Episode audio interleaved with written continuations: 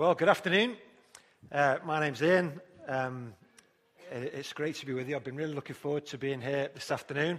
Coincidentally, we were with Paul and Rachel on Friday night, and Paul said to me, I'm really gutted that I'm going to miss Sunday. And I said to him, Oh, mate, that's nice. And he said, No, no, no, I didn't mean that. We've got some new drum screens.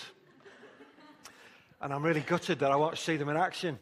I think only friends can say that kind of thing to each other. So, um, but it is good to be with you. In my own church recently, we've been doing a series uh, thinking about stories that Jesus told.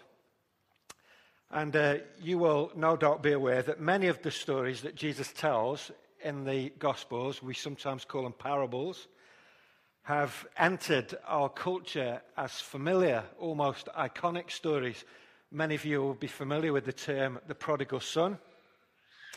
And many of you, no doubt, will have heard of this story that we're going to think about this afternoon, uh, entitled The Good Samaritan. Often, the very familiarity of these stories can be a preacher's nightmare. Because many of you will know the story. Yeah, yeah, we've, we've read the script, we know the story, we've heard it many times. But I want to suggest this afternoon to you that although this story might be familiar, I, I, think it's possibly one of the most unfamiliar stories that Jesus told at the same time. And um, hopefully by the end we'll see something of that being true. My aim this afternoon, hopefully, is to try and help this story to come alive for us. I hope that it gets under our skin uh, together, and I hope to be able to give you something to take into this week that will perhaps uh, make you think. Let, let me start by giving you two possible sermons that I'm not going to preach. Often, the interpretation that's put on this story is that it is what we might call a morality tale. If someone's going to forward the slides, I presume. So you're onto that, great. Is it a morality tale? Um, after all, Jesus ends this little story by saying, Go and do likewise. Well, the brilliant simplicity, I think, of this story has given rise to all sorts of noble acts of charity. There are charities and hospitals named after this uh, Good Samaritan. A few years ago, I went to Mozambique with a charity called Samaritan's Purse. Um, I, I, don't know if any of you have heard of them. Samaritan's Purse. Uh, are you doing Operation Christmas Child? The shoebox on the table is a project that's run by Samaritan's Purse ultimately um, another example in 1968, the younger brother of JFK, Senator Bobby Kennedy, was shot in Los Angeles. And he died in hospital the following morning in a hospital that was established in 1885 and called Good Samaritan Hospital. I think the phrase the Good Samaritan has entered our language as well. Uh, I won't put them up on the screen here, but I just, look, I just Googled Good Samaritan on Friday. And in the last three days, these were some of the headlines Good Samaritan helps widowed mum. Good Samaritan rescues woman from fire. Good Samaritan returns a wallet with £800 in it. Good Samaritan pulls man to safety from fiery crash. Good Samaritan builds a bus stop. Don't know what he was doing that for. And even in amongst all those headlines, a lot of the other headline, headlines were all about the injustice of a so called Good Samaritan being badly treated while they were trying to help someone else. Good Samaritan gets head crushed in while trying to help old lady across, the you know, the kind of thing. Good Samaritan is a term that's very, very familiar to us. My kids have been learning about this story in RE as an example of how all people should love one another, regardless of race, creed, gender, sexual orientation. And it's explained to them as a story designed to highlight the triumph of love over prejudice. Uh, I mean, that's another story, what, the, what, what it's used for. It's very interesting how we allow our culture to define what love should look like and then call Jesus in for support in endorsing that view. That's another story we could talk about afterwards. I don't want you to misunderstand me because I think this story does work on this level.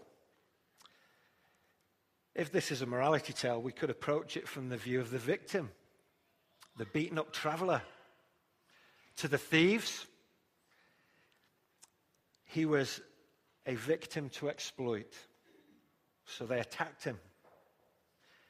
To the religious men who walked past on the other side, he was a nuisance to avoid, so they ignored him. But to the Samaritan, he was a neighbor to love and help, so he took care of him.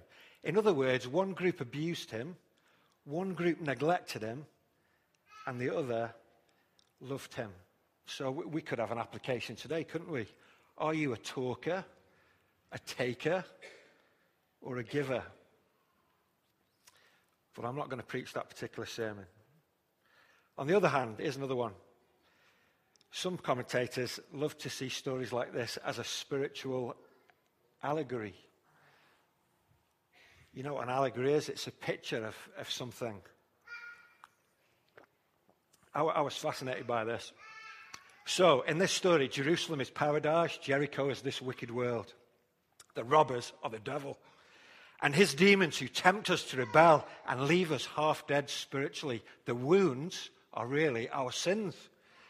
The priest and the Levite represent the law and the prophets from the Old Testament that really can't save us and can only pass by on the other side. And the Good Samaritan is none other than Christ himself who comes to heal us. He binds up our wounds, puts us on his donkey. But he doesn't stop there, he brings us to the inn, which represents the church. And he asks others there to care for us. The innkeeper is the Apostle Paul. And he pays no less than two coins. These are the sacraments of baptism and communion. And he promises to come back one day to settle all the debts and usher in a new age of paradise. I'm not making any of that up. There are sermons been preached in history along those kind of lines, but I'm not going to preach that sermon either. I don't, I don't know, maybe some people are genet- genetically predisposed to that kind of romantic spiritualization. The problem with that is obviously how on earth did Jesus connect with ordinary people if his meaning was so obscure? We can accept that this story works on lots of different levels. But surely the first question to ask is not how does this endorse something in our modern culture, or what does it mean as a mysterious parable but what did it mean to the people who first heard it? That's got to be the first question to ask, hasn't it? Well, the truth is, even though this story is very familiar, it is also quite unfamiliar. And many people, including my kids' teachers at school, don't know, for example, that Jesus tells this story in response to a specific question that one man in a crowd asked him in public. So I want to suggest a reading of his story this afternoon that takes seriously the fact that Jesus tells it as part of a conversation with a group, no doubt not that different to a group like this. And the poor chap here who Jesus engages with makes at least two mistakes. And I want to just explore the story together by looking at the two mistakes that he makes. So here's number one. The first thing he did was he asked a great question with a really bad attitude. He asked a great question with a really bad attitude. This is a public setting. If you've got a Bible, you can see it on the page here. On one occasion, an expert in the law stood up to test Jesus. Well, he's got some bottle. We'll give him that. The crowd gathers, and here is a man who Luke describes as an expert in the law. And he stands up, he clears his throat to ask Jesus a question. But Luke tells us that the man was wanting to test Jesus. I think what Luke is conveying here is that this man is looking to trip Jesus up. or to catch him out. He's respectful enough. He stands up. He addresses Jesus like a rabbi, teacher. But his intentions are not wholly positive. He's looking to catch Jesus out. The significance of him being a lawyer is very important. I don't want you to think necessarily of our modern day solicitors. This man is a religious expert in the Old Testament law. And without going into too much detail, the, these, the, the job of these guys was to have endless debates about what the Old Testament laws for the Jews meant.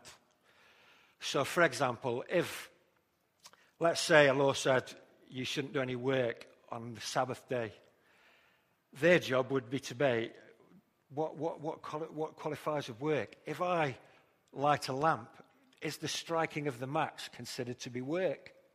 I mean, they didn't have matches in them days, but you, you know what I mean. And they spent days and hours debating the finer details of legal religious requirements.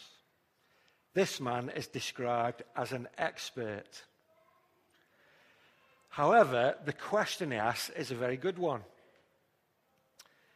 Teacher, he asks, what must I do to inherit eternal life? That, that is a very, very good question about the eternal destiny of human beings. This is a question about life after death. It's very interesting that in this culture, or in, in that culture, this would have been a question that was considered to be vital. What's going to happen to me when I die? And what can I do now to make sure that I inherit eternal life. In our modern culture, this question, I think, is a lurking one that we don't often like to think about. We're possibly more interested in the here and now. How can I enjoy myself? How can I get what I want?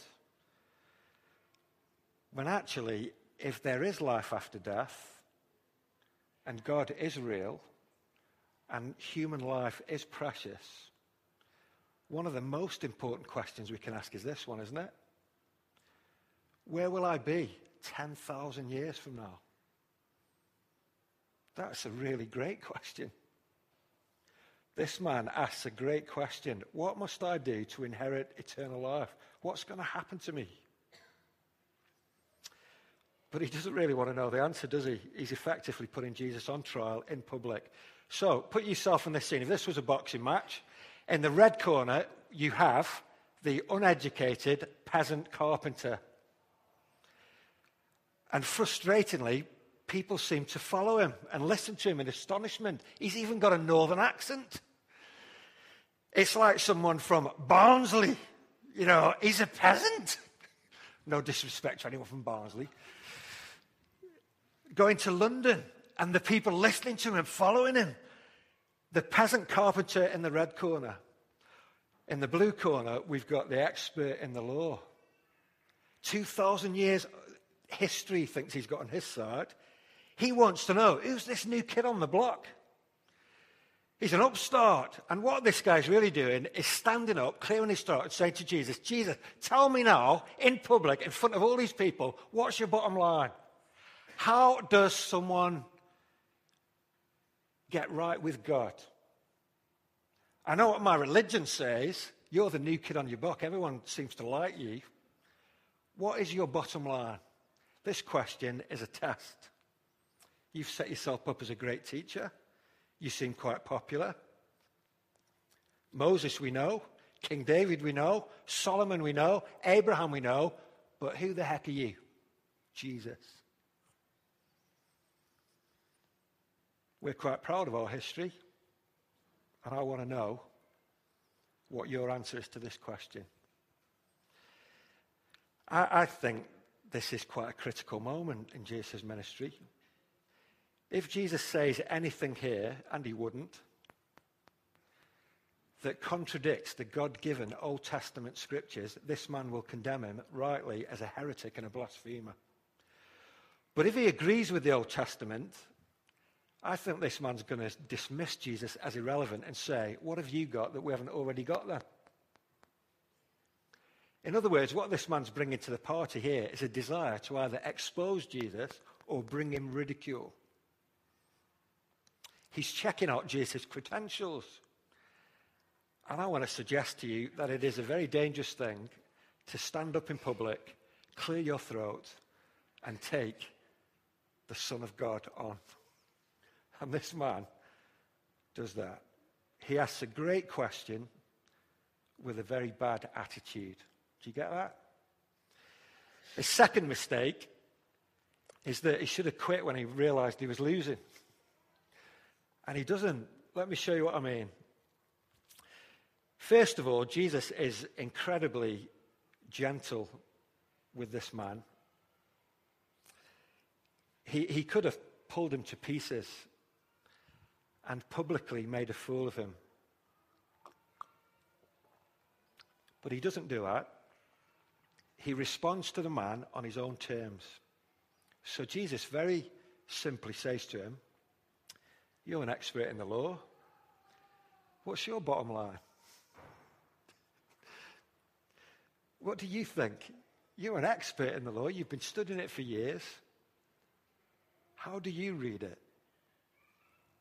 What does all your great learning tell you about the thing you must do to inherit eternal life?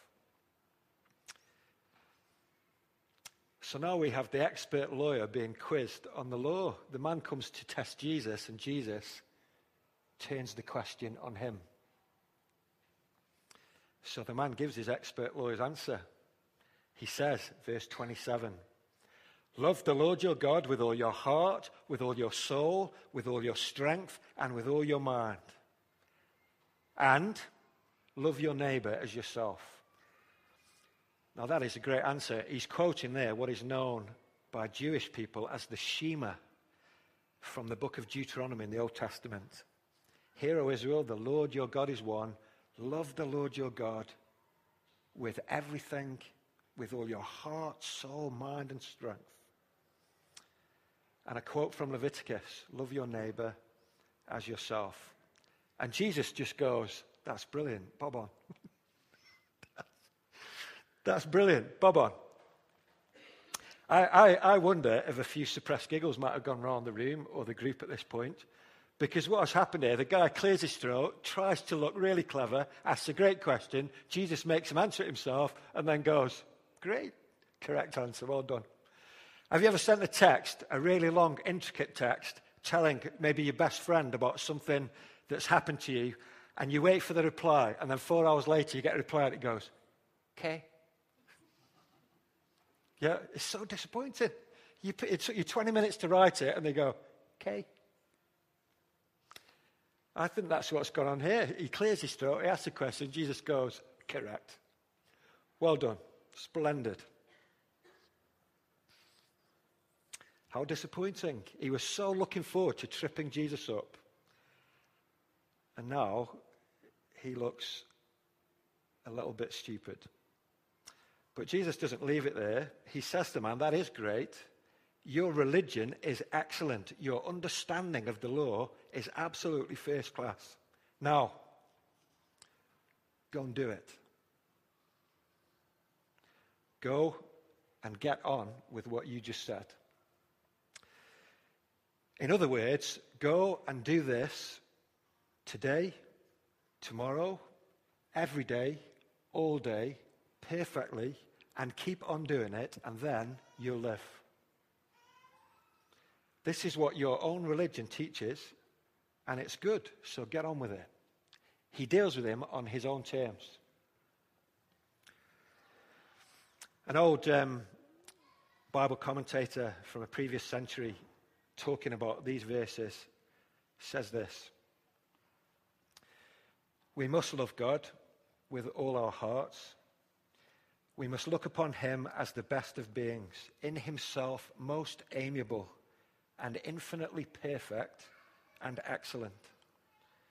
He is one whom we lie under the greatest obligation to, both in gratitude and interest, We must prize him and value ourselves by our relation to him. We must please ourselves in him and devote ourselves entirely to him. Our love to him must be sincere, hearty, and fervent. It must be a superlative love, a love that is as strong as death, but an intelligent love, and such as we can give a good account of the grounds and reasons of. It must be an entire love. He must have our whole souls and must be served with all that is within us. We must love nothing besides Him, but what we love for Him and in subordination to Him. That's before we even get started on the neighbor bit. So now the guy is not embarrassed because he's answered his own question. He's now exposed because he's just established in front of everyone else what his own religion, his own religion demands of him. And suddenly he's feeling hot under the collar. He's just tried to test and trap Jesus, and Jesus has trapped him. Christ is exposing his arrogance. Where are you going to turn, Mr. Expert in the law? What are you going to do now? How are you going to face up to your failure to live like this when you know it and yet don't do it? Who's going to help you? How are you going to gain eternal life when, by your own admission, the bar is set higher than you can jump? At this point, the man has a choice to make. He could have said, Oh man, Jesus, how on earth can I do this? I can't do it. I haven't done it. And I need some serious help here. But instead, what does Luke say? Verse 29. It's one of the saddest verses in the Bible. But he wanted to justify himself. So, he asked another question. He should have quit while he was losing. But he didn't want to lose face. So he says to Jesus, Who's my neighbor? It's an old trick if you're debating with someone and you get stuck to say something like, Well, it depends what you really mean by that, doesn't it? it gives you a bit of thinking time. It's a way of saying, Define your terms. What is really incredible here is that he passes over the loving God bit it's like he's saying, Yeah, I get the God bit. Obviously, I love God with all my heart and soul and strength and mind. But Jesus, who's my neighbor? Christ is wanting him to see his inability to confess his need, and he's looking for a loophole. He wants to excuse himself or minimize the damage to get himself off the hook so he asks a question to justify himself. He's come to corner Jesus, and Jesus has cornered him. And so he shifts the question onto a technicality Who qualifies to be my neighbor? So, we well, we finally got to story. That's the longest introduction in the history of sermons. Um, why does Jesus tell this story then? Why, why does Jesus tell this story? Is it a morality tale? Is it an allegory? I hope you can see now that this is not told as a nice story to nice people to teach them how to carry on being nice people. Jesus told this story to a two faced lawyer who thought he was the bee's knees. And this story is graciously designed by Jesus to pop his self righteous bubble and to shock him and bring him to his senses. So let's quickly look at the story. We won't be long. First of all, a man in need. This was known as a dangerous journey. This, this is a made up story, I think. It might have been based on something that was in the news, who knows? But the journey from Jerusalem to Jericho descends almost 3,000 feet in 17 miles. It's a very dangerous, steep, winding, rocky path. Perfect for robbers to hide in ambush, waiting for the wealthy. Dick Turpin would have loved it.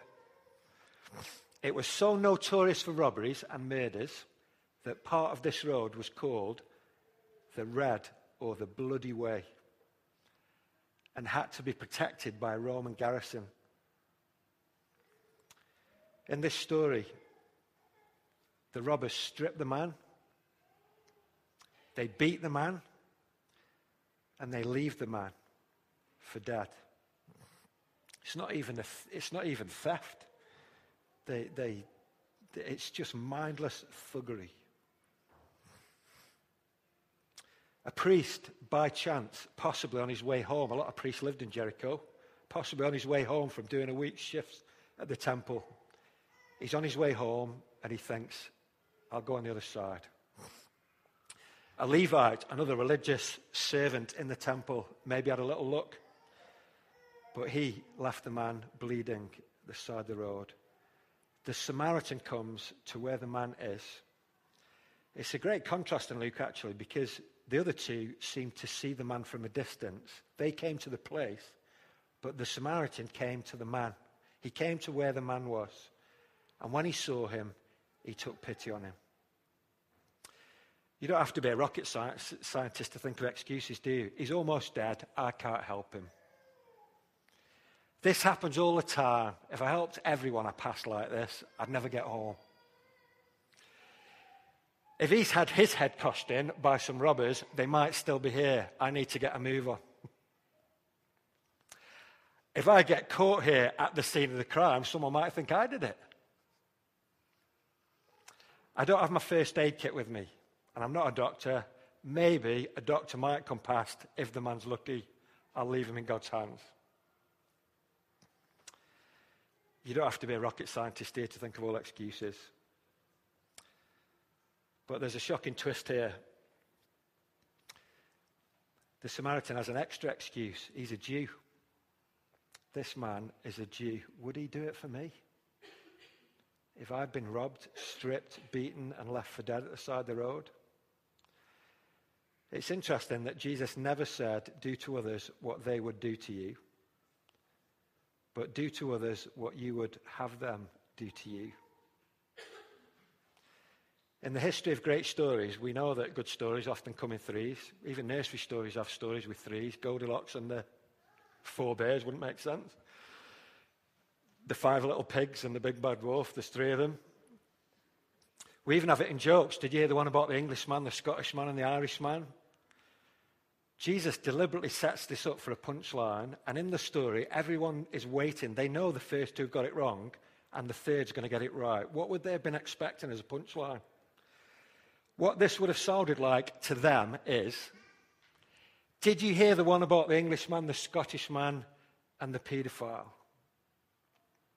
Or did you hear the one about the Englishman, the Scottishman, and the terrorist? That's an insult to the Samaritan man, but that's what they would have heard. Samaritans were hated by Jews. They were the lowest of the low. Jews would travel around Samaria rather than get the dust of Samaria on their feet. One teacher says that to eat a Samaritan's bread was to eat pig's flesh. If you wanted to insult someone, just call them a Samaritan. So Jesus tells this story as a threesome. Two men didn't love, one man did. Two men who were religious didn't love, and one man who was a social outcast did. And just look at how he loved. He never asked the question the lawyer asked, and who is my neighbor? He doesn't get a clip chart out and start, to, uh, uh, who is my neighbor? I wonder. He doesn't take any time to decide. He asks no questions. There are no qualifications. It's not relevant whether the man's a friend or an enemy. He gives up his clothes, his supplies. He puts the man on his own donkey while he walks. He takes him to an inn, and he doesn't even stop there, but puts his own plans aside. He cares for him all night. How do we know? Because the next morning he pays the bill. And even then, he promises to leave the man there and come back and pay the rest. What do you see here with this man? Super abundant generosity. It's kind of over the top generosity, isn't it? Listen, I, I once was walking through town and bought a copy of The Big Issue from a guy. I Thought I'd done my bit. Actually, last Christmas, we had some homeless people sleeping in our church over Christmas. We were very proud of that. On the other hand, the council did give us some expenses for it. I've sponsored a few people, only when they've done really impressive things, though. I've entered a few raffles for charity as well, but I only do that when the prizes are really good. Don't want to waste money. You get the point. Listen, have you done this? You say, Well, I do love my family and I would do anything for them. Sure, you do. But this guy wasn't family, he was a sworn enemy. And even if in some rare case someone did do this for their enemy, does anyone actually live like this all the time, every day, all their life? I could tell you, I've done this sort of thing all the time, every day. Total generosity, no strings attached, unlimited care, all day long, every day, almost bordering on obsessiveness. Do you know who for? Me. But have I loved other people like that all the time? Listen, this is the point of the story. What must I do to inherit eternal life? The man asked. Jesus says this all the time, every day, all day. We tell this story give to charity, be nice, share things, be a good Samaritan. All those things are great, but don't confuse that with this guy. He's given unlimited generosity to a complete stranger with no strings attached who is his sworn enemy. Jesus says, No, you go and do the same. Jesus is very skillful here, isn't he? The man comes to trap him. The man asks him, Who is my neighbor? I want to know the terms. Jesus says, I don't want to talk about who is your neighbor. I want to talk about neighborliness. I don't want to debate with you who is worthy of your love. I want to talk about the quality of your love. I don't want to talk about everybody else. I want to talk about you. The poor man in this story can't even bring himself to say the Samaritan's name. He hates him that much. Which of these three do you think was a neighbor to the man who fell into the hands of robbers? The expert in the law replied, The one who had mercy on him. He couldn't even bring himself to say his name.